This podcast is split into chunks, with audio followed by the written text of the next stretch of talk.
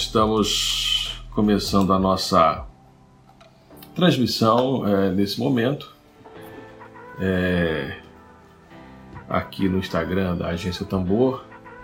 É, bom dia a todos e a todas que estão chegando, estão se acomodando aqui na nossa live. Esse é o programa Papo de Crente, é, promovido pela Agência Tambor, pela Rádio Web Tambor.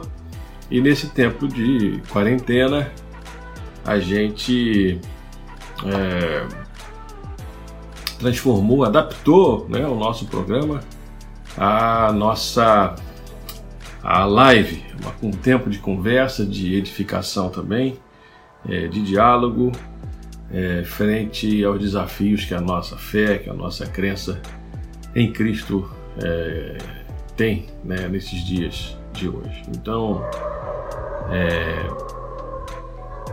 eu acho que a gente é uma experiência nova para nós, diferente, mas que a gente vai conseguir ter bom êxito. Então, sejam bem-vindos, é? e, e, a gente vai ter um tempo certamente é, de edificação, é, de diálogo e de aprofundamento de temas e de questões é, do, nosso, do nosso contexto.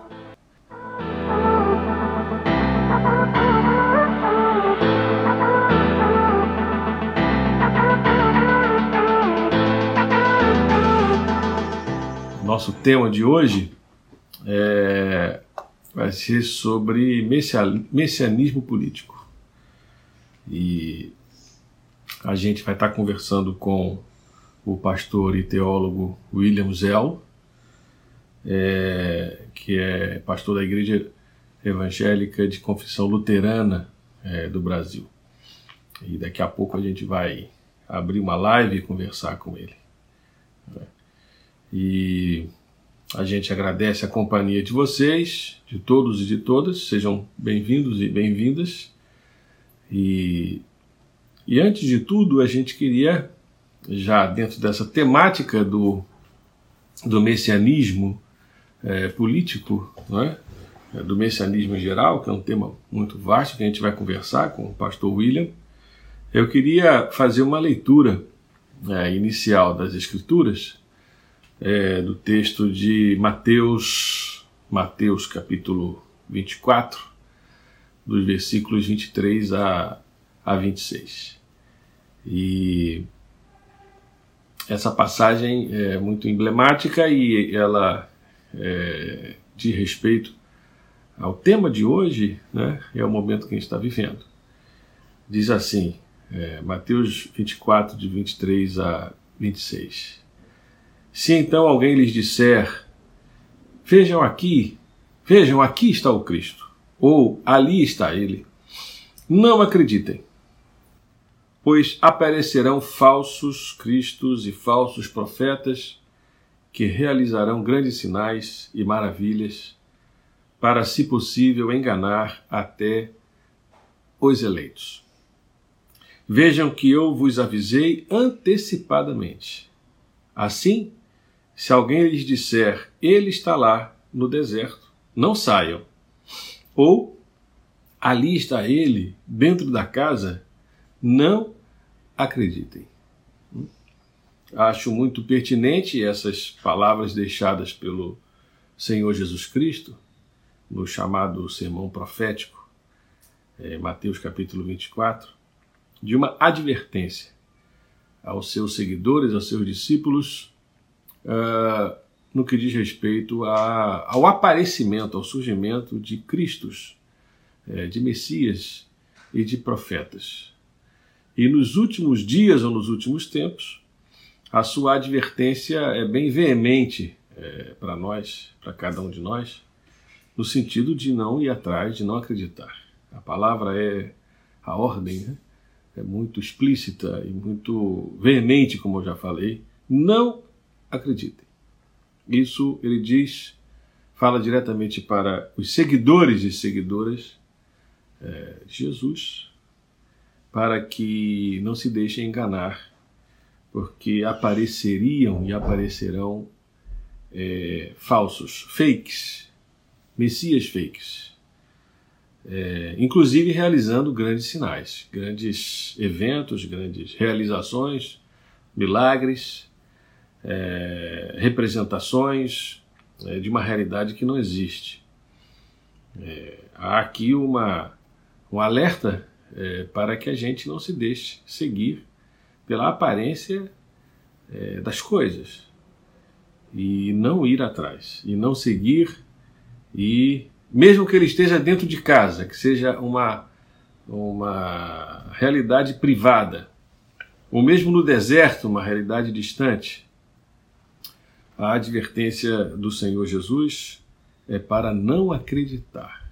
E o que a gente vê hoje, é, a verdade de toda a história recente, ou da, talvez da toda, toda a humanidade, é a aparição né, de muitos messias, é, muitos cristos, muitas pessoas se dizendo enviado de Deus, escolhido de Deus.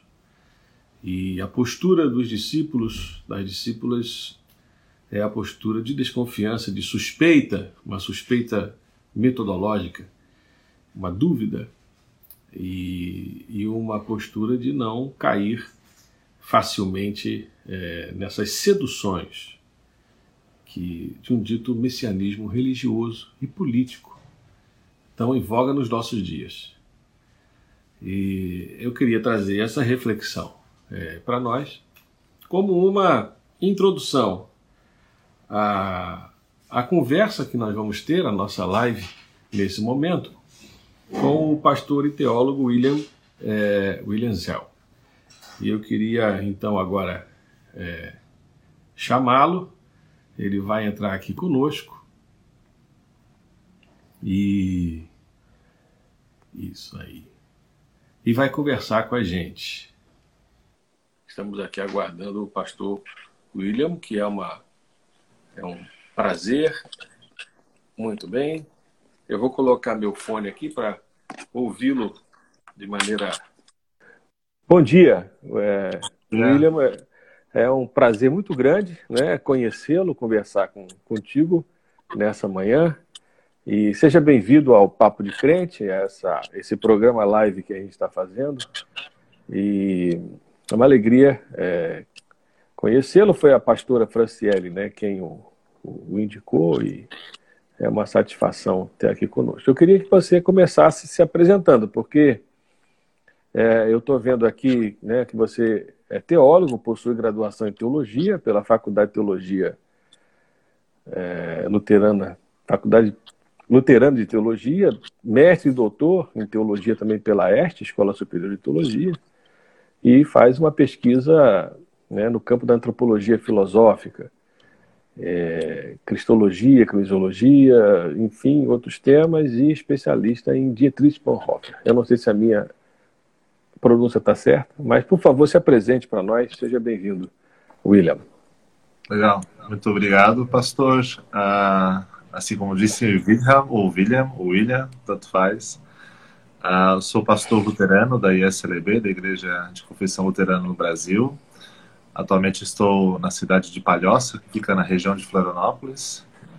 E junto com a paixão em ser pastor, também gosto de de me aprofundar mais em alguns temas e por isso acabei entrando no mestrado, depois do doutorado, onde estudei um pouco, uh, principalmente o assunto da antropologia, dos movimentos uh, sociais também, e da cristologia, e, e acabei enveredando um pouco sobre uh, o tema da ética, da antropologia e ética, a relação disso nesse teólogo alemão, o Dietrich Bonhoeffer.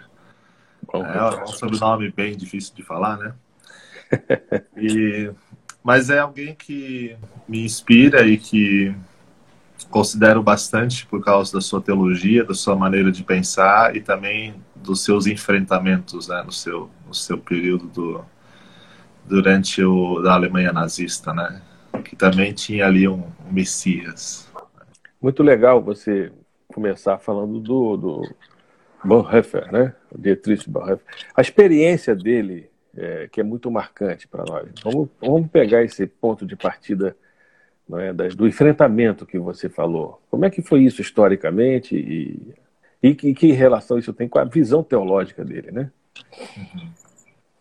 é, é um assunto bastante amplo, né? O fato é de que Bonhoeffer ele, ele, ele é de uma família abastada, o pai dele é professor e psiquiatra na Universidade de Berlim, então ele está nos, no bom círculo social no seu tempo, ah, com o envolvimento da igreja, então ele decide estudar teologia, e isso causa bastante estranheza, porque ah, dentro do seu seio familiar sempre era a ideia de que outras profissões eram mais interessantes, né? Mas ele, está convicto do seu chamado, estuda teologia em Tübingen, depois em Berlim. Ele se forma e faz o seu vicariato, o seu período prático de habilitação ao ministério em Barcelona. Depois ele volta, só que ele não tem idade suficiente para de ter os 25 anos para poder ser ordenado pastor e por isso ele faz a tese de habilitação dele. E na tese de doutorado ele tinha feito então uh, estudado um pouco sobre sociologia da igreja e depois no, na, na, habilitação, que é a, a, necessidade na Europa de você poder lecionar, ser professor lá, de ter mais um doutorado, né? Então ele faz sobre a questão da antropologia. E como ele não tem idade suficiente, então ele vai fazer um período de experiência nos Estados Unidos e nos Estados Unidos ele se torna frequentador de uma igreja do Harlem, em Nova York. E uhum. ali Harlem é uma igreja bastante marcada pela luta social contra a injustiça racial. Uhum. ele se envolve apaixonadamente ali por aquele trabalho e isso, de certa maneira, marca bem a, a vida dele. Né? Então ele volta para a Alemanha e ele se torna pastor e, junto com isso, ele sempre está acompanhando a situação política do seu país. Né? E cada vez mais ele percebe de que existe uma pessoa que, que é bastante carismática, que tem um bom discurso, um discurso eloquente e fala muito bem e traz é, uma outra esperança diante daquilo que a Alemanha está vivendo naquele tempo, né? Então, só para a gente se contextualizar, a Alemanha está vivendo no tempo pós Primeira Guerra, então ela tem que cumprir o Tratado de Versalhes, que, isso, que é um tratado com relação à reparação dos danos que a Primeira Guerra causou e isso, de certa maneira, gera uma grande, uma grande a questão, uma, uma tragédia econômica né, na, uhum. na Alemanha. Né? E, e, eles passam fome, estão numa situação bastante precária, então toda e isso está aliado justamente com a história de um país que sempre foi muito forte, apesar de que não era reunida num império, mas que tinha as suas províncias e isso era muito forte. E isso faz com que eles, então, ao ouvir a, o papo, o discurso de um, do Hitler, eles acabam colocando sua esperança nessa pessoa. Né? Então é, se torna o Führer, né? que essa palavra em alemão significa o guia. Führer. E Hitler, o Bonhoeffer ele foi convidado, enquanto pastor, a fazer um, parte de um programa radiofônico. Acho que isso que é, o, é onde começa a luta dele contra o nazismo, né? Ele é Interessante a participar de um, de um programa radiofônico. E nesse programa ele faz um jogo de palavras da palavra Führer, que é guia, com ver Führer, que é sedutor, uhum. que relembra a serpente, né? uhum. lembra a enganação. Né? Uhum. Então ele denuncia toda a paixão dos jovens, da população, com relação a essa figura e estão colocando a sua esperança de maneira indiscriminada nessa pessoa que é considerado guia, mas é muito mais o enganador ou o tentador, aquele que está levando o povo para um caminho bastante difícil, né? E ali começa a história dele com relação à luta contra o messianismo político de Hitler. Né? Então, uhum. E, e, uma das coisas que ele denuncia com bastante veemência é justamente a mistura que o discurso político faz com o discurso religioso. Religioso, certo.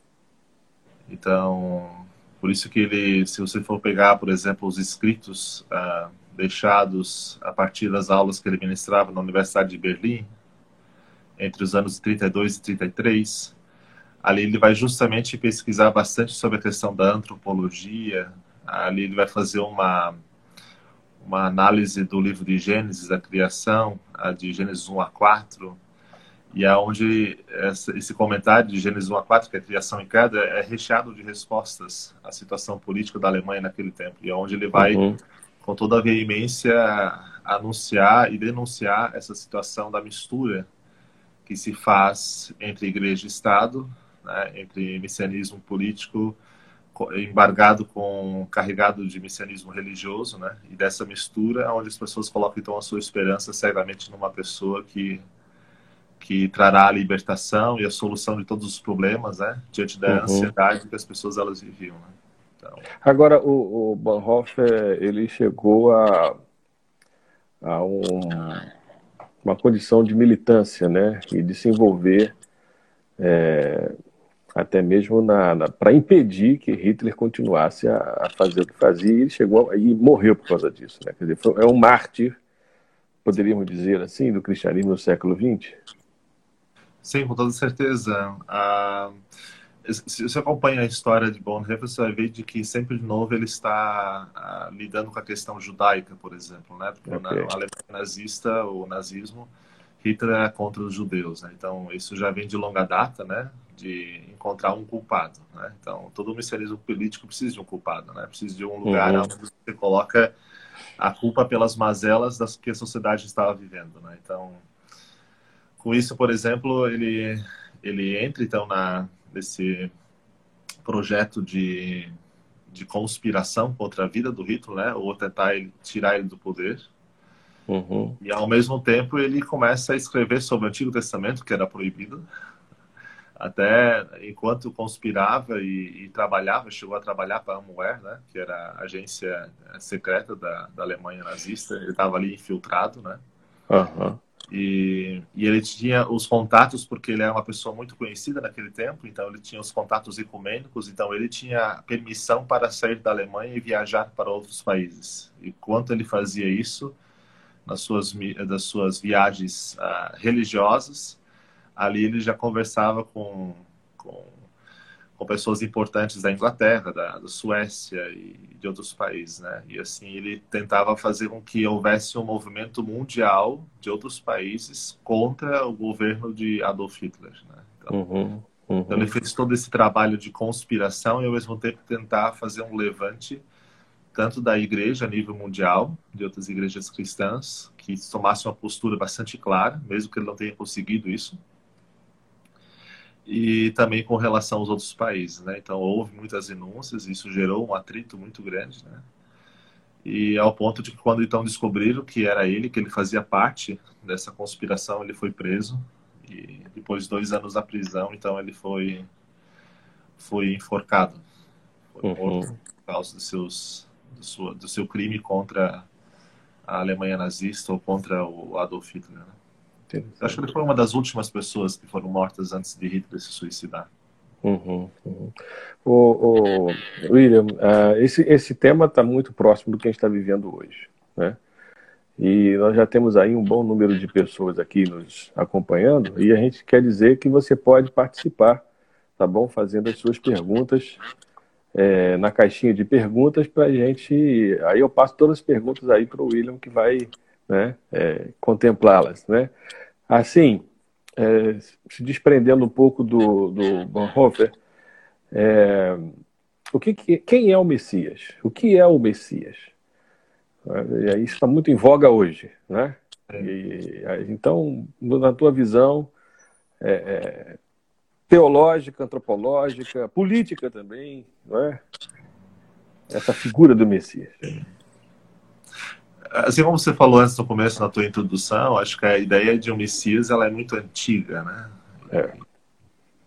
O, o, fato de você colocar esperança numa pessoa quando a coisa não vai bem, ela, é, ela, ela chega a ser um, um meio pelo qual eu tento me salvar, né?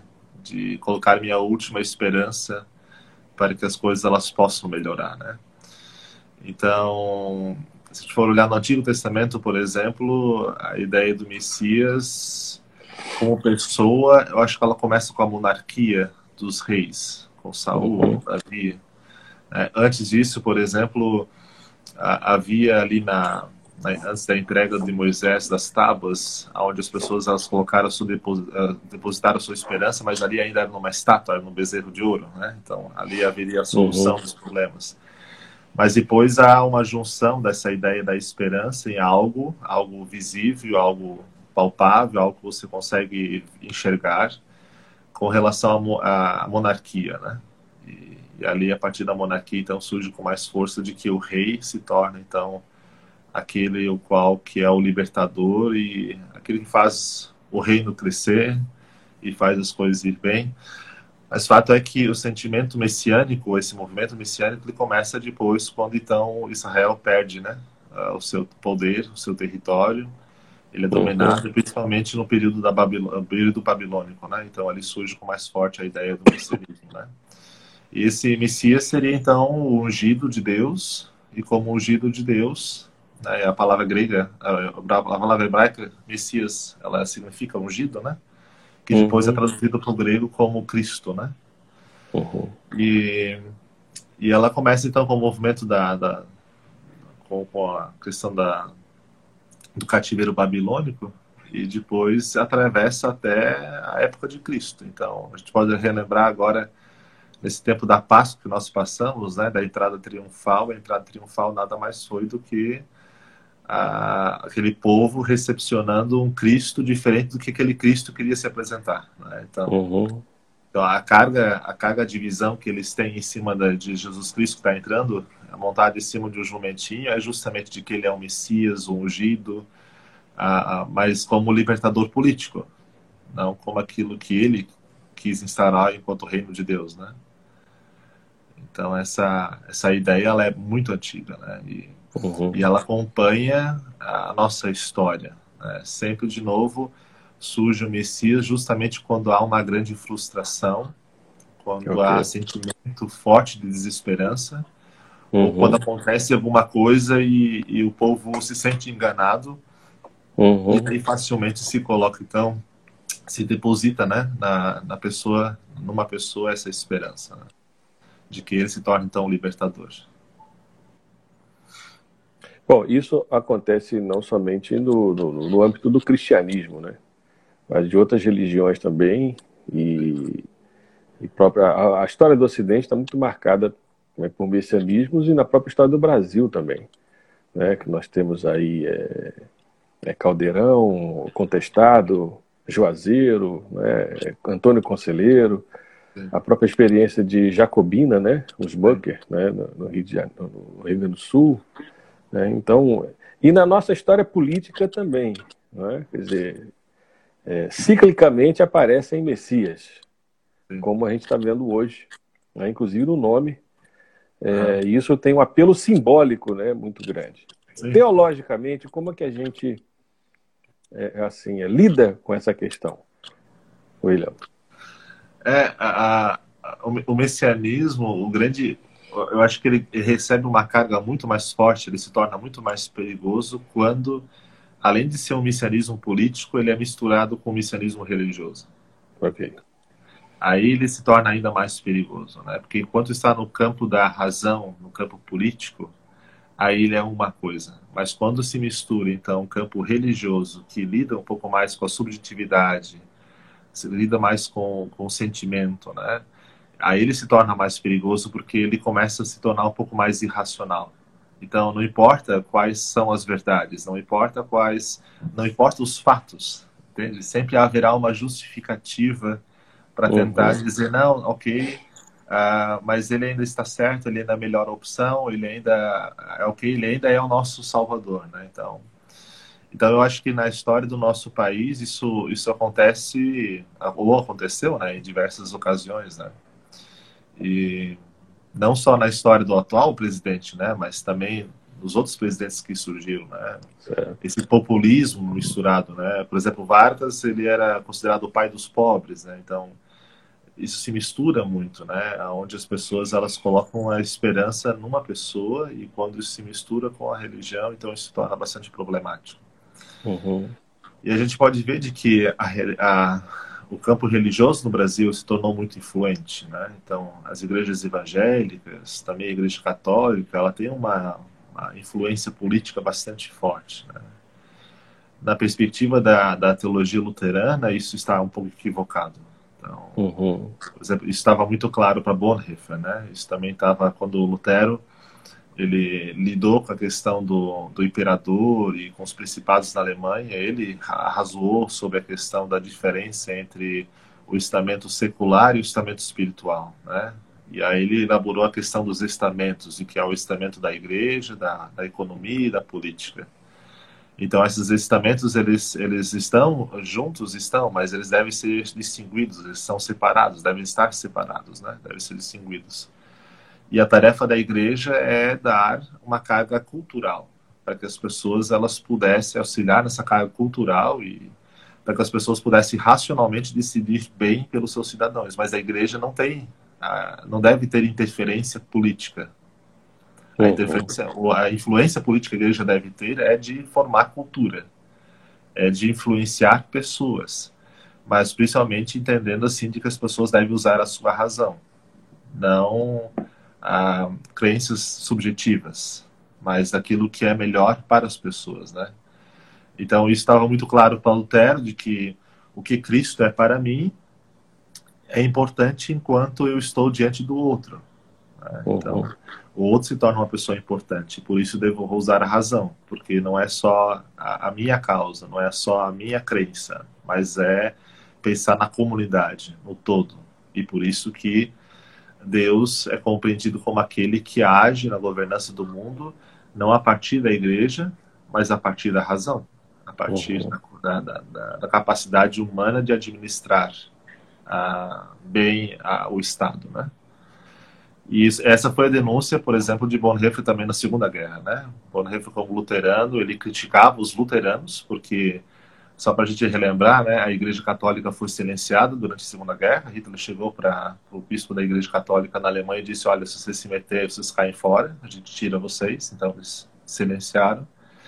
E a Igreja Evangélica Luterana, a Igreja Evangélica da Alemanha, eles 70% submeteu ao governo de Hitler e até teologicamente justificava essa governança, né? Então, é interessante ver na história de que de como teólogos, doutores, pessoas doutas e inteligentes tentaram trazer argumentos e embasamento teológico para justificar os atos e os comandos, né, os desmandos do, do governante, né? Então, uhum. e, e, e, essa história se assemelha muito àquilo que nós estamos vivendo hoje, né? Onde sim, as sim. pessoas elas elas têm sempre um, um argumento religioso para defender o indefensável, né? E esse poder, essa influência religiosa no Brasil, ela já foi percebida em todos os campos políticos, né? Então, então, eu acho que acompanha. Eu acho que não é específico de um partido, né? Não é específico de uma pessoa, mas é um movimento, como você disse antes, que acompanha a nossa história né? e de que sempre de é. novo precisa ser denunciado, né? Agora, a gente vê hoje realmente essa tentativa de justificação, de legitimação teológica é, de uma figura pseudo-messiânica, né, que ocupa a presidência é, da República, mas uma, uma confusão, uma simbiose é, do religioso com o político na esfera do Estado. Quer dizer, o Estado deixa de ser laico, né, e o Estado se aproxima de uma proto-teocracia, quase uma teocracia. Né? Como é que Lutero veria isso? Né, a questão do Estado laico, ou seja, a sociedade é religiosa, mas o Estado é laico. E como que os evangélicos hoje têm dificuldade de entender isso, de lidar com isso, como se fosse realmente um projeto de uma teocracia, né? É, não é por acaso que a, a, essa compreensão ela está fortemente enraizada no movimento evangélico que tem um apelo bastante grande ao Antigo Testamento, né? Então sim, a ideia sim. de um rei, né? De, de, um reinado uh, uhum. teocrático, né? Então, dessa influência que diretamente a, a, igreja tem na governança do mundo, né? E de formar, então, o reino cristão, né? Então, esse, esse é o grande perigo, né? Lutero, é claro que ele vivia num tempo onde a Alemanha e toda a Europa era cristã, né? Mas a, a ideia dele sempre era de que a igreja, ela forma cultura. Então, de que a igreja ela tem a função de educar a população. Então, por isso que o movimento da reforma insistiu tanto na formação de escolas, né? De onde uhum. as pessoas pudessem sair da de não de não serem pessoas capazes de entender né, e submissas àquilo que o governante fala, mas pessoas que cons conseguissem questionar, conseguissem elaborar, conseguissem fazer ciência, conseguissem uh, gerir melhor a sua vida, né? Então, na visão de Lutero, é um grande equívoco quando você, no âmbito secular, você mistura com a esfera espiritual. Né? Então, é uhum. a distinção. Porque quando isso acontece, você coloca a esperança no, no na, na, esfera secular. Quer dizer que você perdeu a noção de que existe o reino de Deus e o reino dos homens. Você mistura uhum. as duas coisas, né? E essa essa mistura ela é perigosa, né? Mesmo que nós cristãos somos chamados a trazer sinais do reino de Deus no mundo, mas mesmo assim sabendo ainda de que esse é o já agora, né? Por meio dos sinais, mas o ainda não, de que esse uhum. não é o reino de Deus. Né? E o problema é quando você quer transformar o reino terreno no reino de Deus, né? E de forma absoluta dizer assim, não, aqui está. Então a, a figura a suprema que vai resolver todos os nossos problemas, né? Uhum. Ontem, sim, continua. É, mas eu penso assim que é interessante entender também por que, que existe esse messianismo político certo, depositado em cima do, do, do, atual presidente, né? Eu acho que ele não é por acaso, né? Existe uma frustração por parte das pessoas, né? Elas se sentirem é. enganadas e decepcionadas por causa das coisas que foram vinculadas e das coisas que aconteceram. E isso gera, né? Uh, um movimento messiânico justamente numa ala que tem um pouco mais de ligação com a religião, né? Com principalmente com a, com a ala mais conservadora da Igreja Católica e com, com a Igreja Evangélica, né? Uhum. E isso faz depositar então a esperança num, num presidente é. que poderia trazer a solução a todos os problemas. É. Eu estava pensando o quanto que ontem é, todo o conjunto de conflitos, né, que aconteceu ontem, que a mídia, né, que foi o enfrentamento de dois messias, né? É, um messias, né, um paladino da moralidade pública, né, um juiz, e o messias que se diz presidente e os seus egos colocados assim, expostos, né, é, num debate público, né, é, numa questão pública. Então, realmente nós, nós estamos num momento messiânico da nossa política, não é diferente, né? É, mas o quanto que essa interpretação ela é bem pertinente para nós hoje. A gente tem aqui uma pergunta da Aline Cipaúba.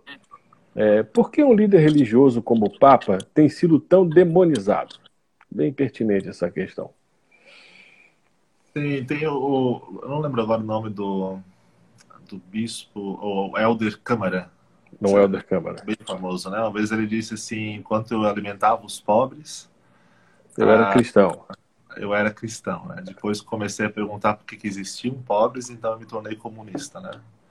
Uhum. Ah, pois é, hoje, é, hoje existe essa identificação, né? Se você se torna uma pessoa um pouco mais crítica e sóbria e você tenta uh, se ausentar um pouquinho de entrar nesses movimentos e, e se tornar um pouco mais crítico, como o Papa Francisco também é, de denunciar coisas, né?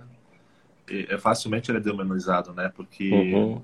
acaba, de certa forma, ruindo um pouco o projeto político-religioso, né? Então, o Papa Francisco é uma pessoa, eu considero uma pessoa muito consciente, muito, muito uhum. sábia nas suas palavras, nas suas atitudes e as denúncias que ele faz acabam ferindo o sistema também econômico, né? Uma crítica ao sistema econômico que nós vivemos. E e, e, por isso que ele é tão facilmente demonizado, né? Porque tudo aquilo que vai contra o projeto, se você se tornar um pouco crítico, você já é lançado como, você já é claro. é colocado como, como comunista ou alguma coisa assim. Eu uhum. também já virei comunista agora. Né? outra, outra pergunta aqui, outra questão: como e por que grandes igrejas embarcaram nesse projeto messiânico? É, eu considero que é, esse movimento uh, esse movimento religioso que nós temos no nosso país, ele, ele, ele não consegue distinguir a, as esferas. Né? O que, que pertence à esfera mundana e o que pertence à esfera espiritual. O que são uhum. as coisas de Deus e o que são as coisas dos homens. E isso, para mim, está muito relacionado com a questão da escatologia, do como as pessoas elas pensam o, o, fim dos tempos ou como elas pensam a volta de Cristo, o que significa, por exemplo, a eternidade, né? Então, quando você crê de que ah, tudo aqui que nós vivemos aqui tem uma, uma, uma, carga ruim, né, de viver essa percepção mais platônica, né, de que a matéria é ruim e tudo aquilo que é uhum. espiritual é bom, é claro que logo você vai tentar fazer com que a, a, experiência espiritual ela, ela esteja infiltrada em todos os âmbitos, porque no final das contas tudo aquilo que é material, tudo aquilo, aquilo que é humano é ruim. E aí você tem que desqualificar isso tudo. Então, por que, que Deus é necessário uh, estar presente na governança política? Uhum. Porque a, a, o ser humano é, é, totalmente ruim, né? E, e Lutero, por exemplo, ele vai dizer de que uh, na política nós devemos governar como se não houvesse Deus. Quer dizer, como se. Interessante. E, e Bonhoeffer também vai dizer a mesma coisa. Ele vai dizer de que nós temos que viver de maneira arreligiosa, né? De que nós, sim, sim, sim. nós temos a responsabilidade de viver ah, sabendo que Deus está aí, de que Deus existe, né? Sabendo que Deus ele importa para nós, mas que ele nos faz viver a nossa verdadeira humanidade, né? E de que a restauração em Cristo ela nos faz enxergar a vida a partir da sua ótica, e isso significa de que então ali nós somos verdadeiramente humanos. Né? Uhum. Nossa identidade é restabelecida em Cristo e por isso nós podemos ser o verdadeiro William, a verdadeira pessoa, o verdadeiro governante e de começar a agir a partir disso, a partir dos uhum. atributos que Deus deu a cada um de nós na criação, né? Uhum. Então, por isso que essa mistura ela é inconveniente, ela causa muitos estragos. Com isso, Lutero não está dizendo que Deus não é importante. Sim, Deus é importantíssimo e Deus é totalmente relevante. Né? E, e, e, muitos cristãos devem, de fato, viver a partir da palavra de Deus. Mas na administração pública, ainda mais quando você lida com pessoas que não, não todas compartilham da mesma visão de fé, ou que não têm a vivência da fé na mesma intensidade que a tua, ou na mesma frequência que a tua. Então você governa para todos, por quê? Porque não se trata de ti, o fato é de que você se trata da outra pessoa. Uhum. Então, Bonhoeffer ele diz algo muito que para mim é, é chave, é muito interessante. Ele diz que a encarnação é o maior exemplo do que o ser humano é. Porque Deus, quando se encarna, ele se faz para o outro, ele se faz presente para o outro. Uhum. E se em Cristo nós encontramos a verdadeira humanidade, então o verdadeiro ser humano é quando ser nós estamos para o outro? Uhum. estar aí para a outra pessoa. Então, a outra pessoa ela é importante. Uhum. Se a outra pessoa ela é importante, então eu devo, eu, devo, eu devo cuidar do bem comum, daquilo que é, que é bom. Então, por exemplo, para mim, é claro que existem valores aonde eu vou considerar mais um ou outro, mas para mim não é tão importante quando o governo ele tem um lado para mim é importante quando o governo ele estabelece justiça para todos. Uhum. Então esse uhum. é o... porque senão se torna uma visão muito ideológica, né? Senão eu tenho um eu acabo me tornando partidário. Na verdade, eu devo orar, torcer e contribuir para que govern... o governo que nós tenhamos seja justo para todas as pessoas. Né? Então, e... mas é ruim quando você então ah, critica certos a, a, presença da religiosidade enquanto pastor. Claro. Porque, claro, logo você é taxado como, como comunista, ou como esquerdista, ou como uma, uhum. esses aditivos que as pessoas adoram colocar nas suas costas, né? E, uhum. começam a identificar para tentar desqualificar. Uhum. Mas, de fato, é que essa presença na esfera pública da, da, da religiosidade de maneira indiscriminada, ela é uhum. ruim, né? Não é que eh, isso não significa que nós somos um estado laicista, aonde que não a presença religiosa não pode estar, né? Mas de que os argumentos ah, para a governança elas devem partir a partir do debate público e no uso da razão. Né? Há, há, uma, há, há uma carência muito grande por parte dos evangélicos protestantes de uma teologia pública, né? Quer dizer, de entender o que é o público, né? E, e, de como atuar nesse espaço público que é plural, muito mais plural do que na época de Lutero, por exemplo. Né?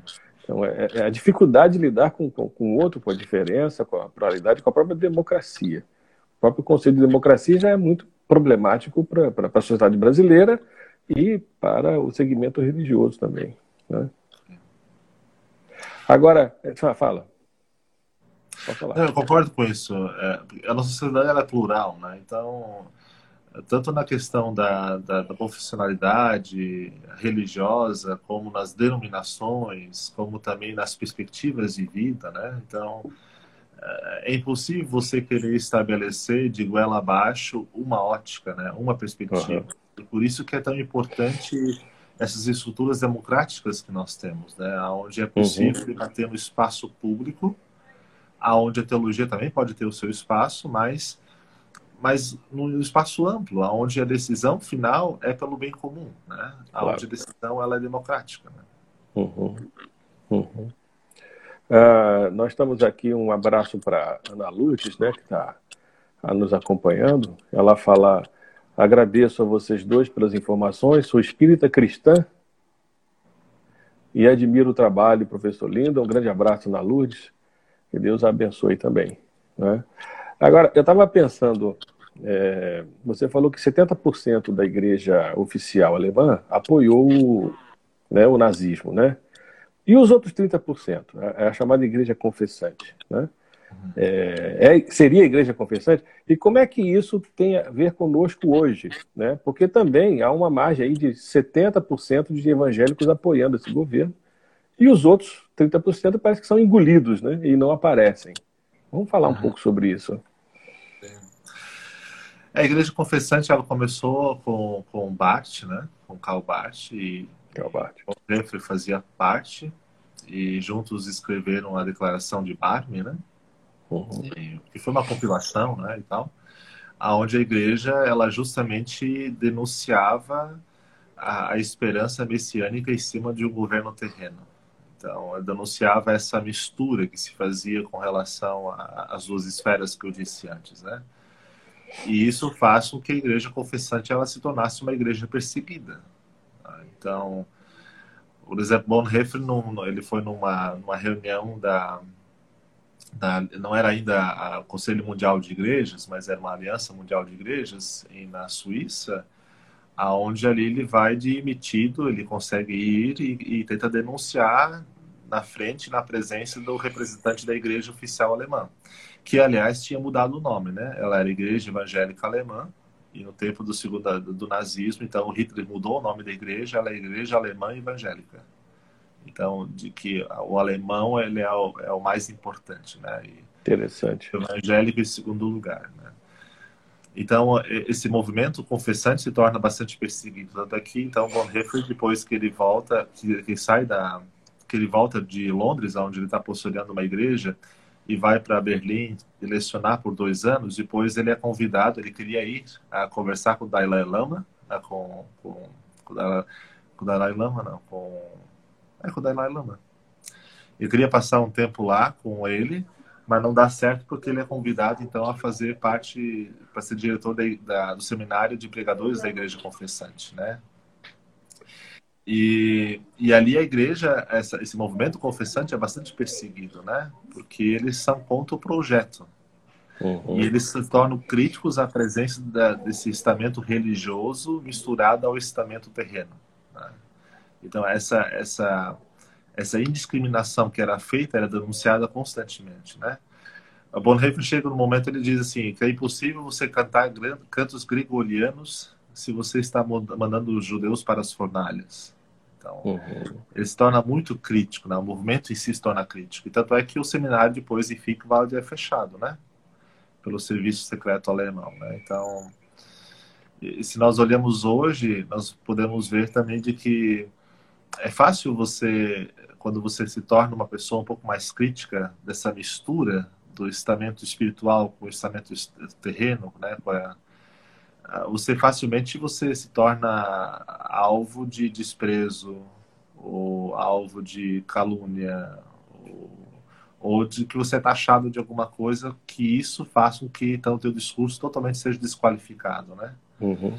Então até ontem eu estava conversando num grupo de, de teólogos tem um grupo de teologia pública da PUC de, do Paraná, do qual eu faço parte, é, parece assim que nós estamos voltando para a Idade Média, né? Há uma força uhum. tão grande com a modernidade, né? Do, do, projeto da modernidade a partir da razão, de que esse essa reação da pós-modernidade, da hipermodernidade, não importa agora qual é a nomenclatura que nós queremos usar, mas que a razão é, a reação é justamente parece que voltar ao período medieval onde novamente a razão não tem mais tanto espaço, onde tem espaço o autoritarismo, onde tem espaço então a, o sentimentalismo, aonde um projeto como que está sendo colocado por muitas por muitos evangélicos e muitos cristãos, né?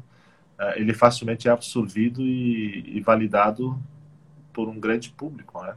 E isso é bastante complicado, né? Então. Uhum, uhum. E assim, para a gente hoje aqui no Brasil, é, não existe uma igreja confessante, vamos dizer assim, é, é, outro contexto histórico, né? Quer dizer, que caminhos a gente pode ter é, em termos de ação pastoral, ação pública e né, uma ação né, política também, né, militante. É,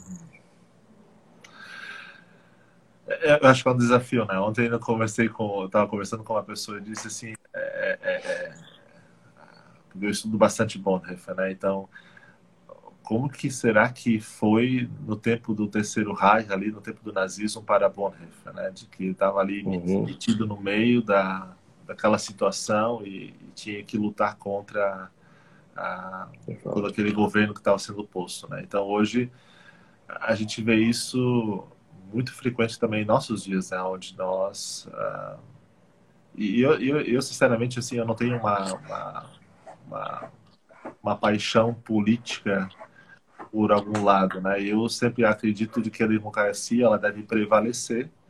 É claro que tem valores que eu olho quando vou votar em alguém, mas de que quando há uma mistura de igreja e Estado, ah, isso deve ser sempre denunciado, porque é muito perigoso quando quando então uma pessoa ela absorve aspirações religiosas para si e, e, e, até carimba isso, né? Ele fortalece isso, né?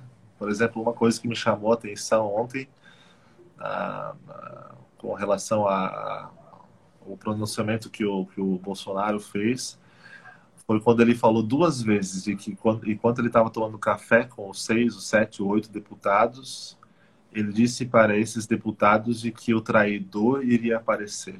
Sim, né? então, sim.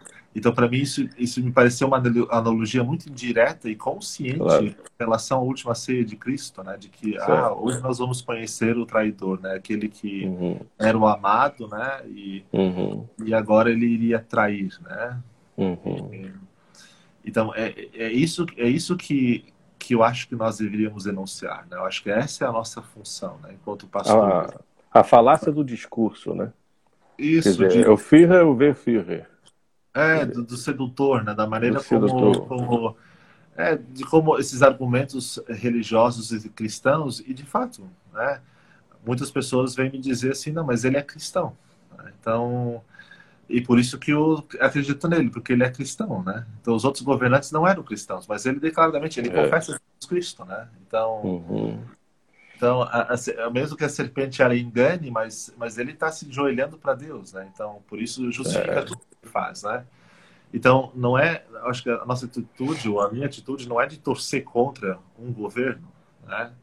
Mas é denunciar quando existe o perigo dessa mistura da, da religião né, dentro da governança pública. Né? Uhum. E, na verdade, é um Brasil, é um, é um, é um, é um, é um país muito plural, né? para que se estabeleça uma visão única das coisas. Né? Uhum, uhum. Ô, William, nós temos ainda mais uns, uns 10 minutos ainda de conversa e temos aqui um comentário da Maria do Carmo. Né? O Deus dos pobres, os pobres de Deus, Deus que veio por meio do seu Filho Jesus, que trouxe a boa nova de vida plena para todos. Temos que entender isso. Ser plural, tanto quanto Jesus. Como é que é essa questão de a encarnação, né? essa identidade com Cristo no mundo plural? Essa, esse pluralismo, essa pluralidade que nós estamos vivendo hoje. Uma boa questão. É uma boa questão. É, a questão da encarnação ela é, ela é um tema teológico bastante importante, né? O que acontece na encarnação, né? E, e biblicamente falando, você vê de que esse Deus ele é um Deus que surpreende, né? A encarnação mostra isso, né? O Deus que que vem no lugar mais inusitado, né? Que vem ah, se faz presente numa estrebaria, se faz presente como um simples humano, num lugar pobre, e com isso quer abraçar o mundo inteiro em toda a sua pluralidade, né? Uhum. Mas ao mesmo tempo é o Cristo que, que mostra o que é ser ah, humano. Né? Então, então para mim até tem um, tem um tem um conceito que, que vem do, do Bonhoeffer, que é do humanismo cristão, né? do que significa ser ser humano. E, e para mim é muito claro assim de que a, a, a, pluralidade ela é, pode ser positiva e também às vezes é negativa, né? Dessa pluralidade. Ela é positiva porque ela mostra que nós temos uma riqueza muito grande e todos nós somos diferentes. Uhum. Mas ela é negativa quando existe uma crença de que cada um pode fazer o que é melhor para si. Entende? E aí, de novo, está voltado para si. Né? E, e eu acho que essa humanidade que nós vemos a partir da encarnação, ela encarna, ela encara essa pluralidade de maneira muito positiva e ela diz: vivam de maneira plural, mas vivam para o outro. Então, o outro uhum. se torna mais importante do que você mesmo. Né? Então, eu acredito que ah, a maneira como nós devemos viver ela sempre deve ser pautada em cima da necessidade da outra pessoa. Né? E, uhum, isso é um uhum. sacrifício diário, né? Então, claro. eu posso admitir o mal sobre mim, mas eu não posso admitir o mal sobre outra pessoa. Então, ali eu me uhum. torno um protestante, né? Então, okay. então é, é, quando a crença também, né, ela faz mal para uma pessoa, quando ela agride a dignidade da outra pessoa, então ela perde a sua validade. Né? Então uhum. Não importa se você tem a melhor fé ou a melhor religião, quando essa agride uma outra pessoa, então ela perdeu sua validade. Né? Então, uhum. isso nós vemos na encarnação, porque Deus uh, não encarna na pessoa de Cristo para julgar o mundo, mas justamente para salvar o mundo. Para salvar né? o mundo. Então, Muito boa. Então, Muito eu acho bom. que isso, acho que isso deve servir como parâmetro para nossas ações, né? Claro, claro. Um abraço aqui ao professor Vanderlei Rosa, que está aqui nos acompanhando. Grande abraço. E há uma questão aqui colocada também, uma pergunta muito boa. Há riscos de uma apatia pairar no povo evangélico quando perceberem que o Messias não atenderá os anseios do povo? Acho que sobre a nossa geração, sim. Sim, é. Mas eu acho que eu acho que é um, é um cuidado constante que outras gerações também precisam ter, né? Porque se nós tivéssemos aprendido com a história, a gente não teria facilmente esse messianismo hoje, né? Uhum, Mas ele uhum. sempre ressurge em todos os tempos, né? E, e, no futuro, possivelmente, também surgirão outros messias, né? E, e até uma, uma coisa que me preocupou, né? E, e também uh, foi o fato de que quando o Lula agora tá, estava preso, quando ele saiu da prisão, surgiu um livro sobre espiritualidade, né? Então, uh, que eu acho interessante mas ao mesmo tempo é, é ruim se ali por trás também há um projeto pensando justamente claro. nessa, nessa questão religiosa, né? De que ali então ah, agora nós precisamos então tentar cativar também o mundo evangélico, né? E, de novo por razões políticas. Eu acho que nós como igreja a gente deve deixar bastante clara essa distinção que existe entre as duas esferas, né? A esfera espiritual e a esfera terrena. A igreja pode nos ajudar? Sim, ela ajuda. Ela pode construir cultura. Ela pode uhum. mostrar quais são os valores do reino. Mas a gente tem que, não, não, a, gente, a gente como igreja, como teólogo, a gente não pode ter medo daquilo que nós acreditamos, porque se nós acreditamos que o evangelho tem a melhor proposta, uhum. então é possível levar essa proposta para o âmbito da razão. E você pode discutir essas propostas, né? Por que, que esses valores do reino eles são mais importantes para a nossa sociedade? Porque eles devem ser ter o seu lugar, né? Essa é a tarefa da teologia pública, né? De, de mostrar a publicidade dos valores do reino e levar isso para o âmbito da, da, discussão racional, do embate político do, do, do, Estado democrático, e então haverá decisão melhor com relação a, ao futuro das pessoas. Né? Então, eu acho que haverá uma apatia, eu acho que nós vamos aprender com essa história, de repente até vai nos amadurecer, para claro. as próximas eleições, para o futuro. Politicamente. Mas, ao mesmo tempo, nós temos que fazer com que as próximas gerações elas saibam né, que essa distinção ela é extremamente importante. É. Há uma questão colocada aqui pela Ana Lourdes que vai exigir uma outra live nossa sobre a encarnação, né? É, entender essa encarnação, e aí já fica um, um gancho aí para uma próxima conversa nossa, viu, William, sobre a encarnação de Jesus, e todos já estão confessados, é, convidados. O Carlos Paixão também é, é, questiona aqui qual é o Cristo né, que, que Bolsonaro confessa. Né, ante as suas atitudes de Armin, apologia ao estupro, ditadura. Né, e será que os evangélicos que o apoiam não percebem essa, essa dicotomia, quer dizer, essa, essa contradição? Não é? é também uma outra questão, para a gente já finalizando, como se explica essa fixação pela ignorância?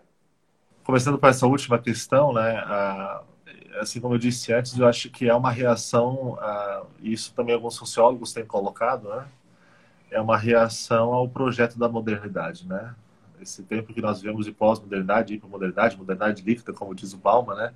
Uhum. É, é, é, ele é um fruto do desencantamento da, da modernidade, né? De que, a, pela razão, a gente não foi capaz de, de sair dessa menoridade e de, de conseguir administrar bem a vida pública, né? Ou administrar bem o mundo.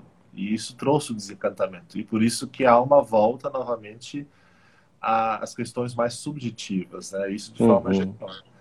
E, só que o problema é que isso nos traz, isso nos leva novamente a, a e faz com que irrompam em nosso tempo coisas que já estavam no passado, que vem lá da Idade Média, né? Aonde a razão ela perde o seu espaço e de novo é possível crer num discurso, crer numa uma figura que vai trazer, não importa se a razão me diga contra, mas eu devo acreditar porque porque claro. ele está tá encarnando esse papel, então então é, é a melhor solução possível. A frustração. Então, e isso isso é muito perigoso, né? Mas isso é, é muito típico de nosso tempo, né? Porque esse tempo que nós vivemos de bastante subjetividade, por exemplo, não existe mais verdade também, né? Então isso também é claro. é perigoso, né?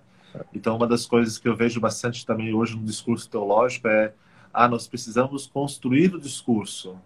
Tá, mas se então é possível construir discurso, então é possível construir verdades e, e, e, isso também isso também evoca que é possível construir mentiras. Então você você não escapa mais, você não dá mais bola para a realidade. Uhum, mas uhum. totalmente você vira tudo uma coisa conceitual onde você consegue fazer um embate e não importa mais aonde esteja a verdade, né?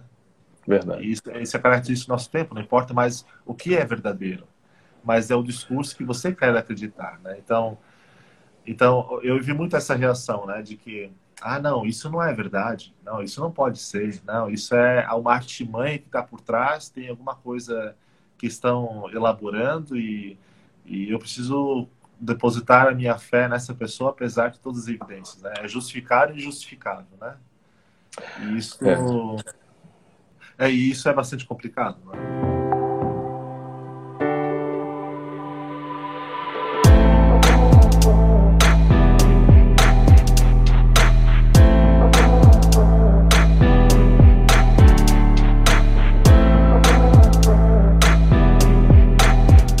William, é, nós estamos aqui com um minuto e meio para acabar e a gente já vai se despedindo. É, muito obrigado pela, pela excelente conversa e diálogo que você proporcionou para a gente.